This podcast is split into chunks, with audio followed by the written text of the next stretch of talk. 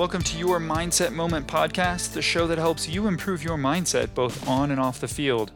I'm David Sherry, your host, and in this episode, we're going to talk about how a loss in sports can affect an athlete's mental health.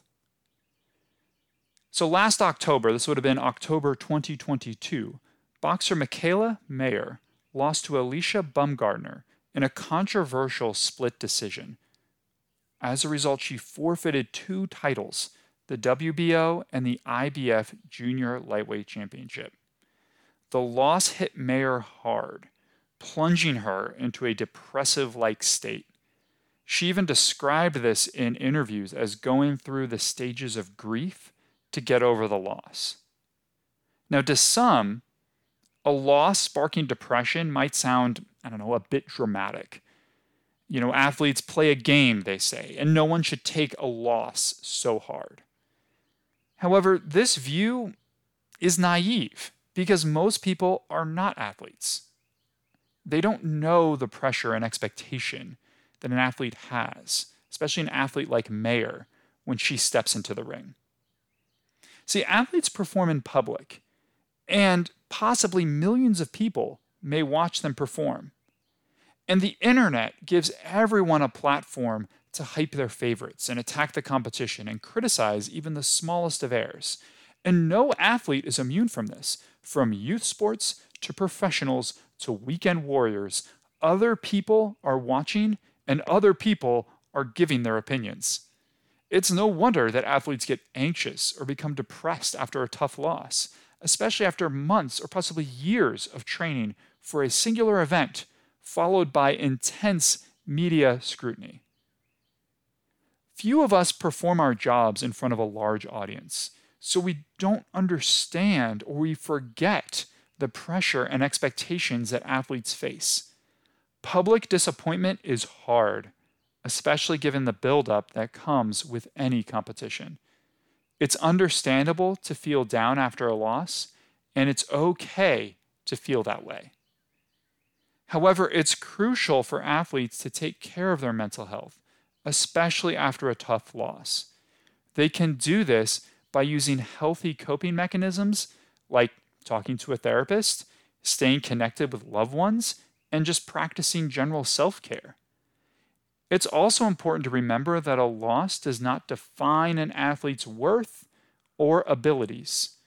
Every athlete has bad days, even the best, and it's essential to learn from them and then to move forward. So, I want to leave you with three ways we can use Mayer's story to protect your own mental health and then also thrive as an athlete. So, number one, be kind to yourself.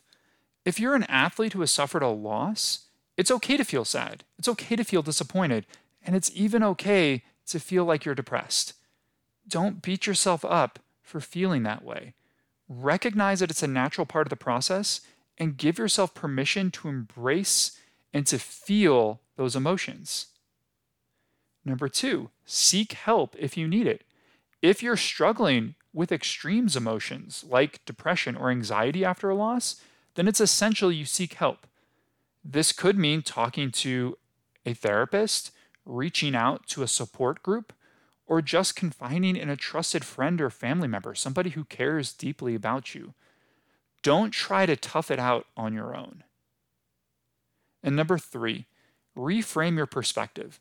Instead of seeing a loss as a failure, try to view it as a learning experience. Every loss presents an opportunity, or perhaps many opportunities, to grow and improve, both as an athlete and also as a person.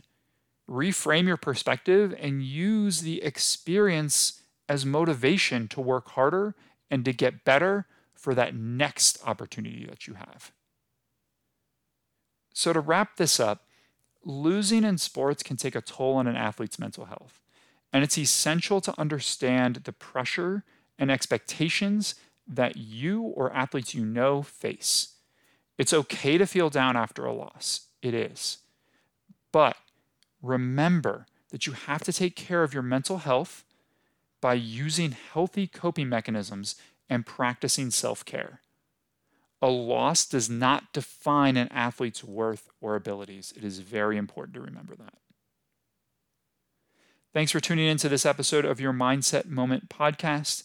If these tips are helpful, please share this podcast with friends and teammates and anybody else who might benefit from it. And don't forget to subscribe so you don't miss any future episodes. Remember, your mindset is your greatest asset. Train it well.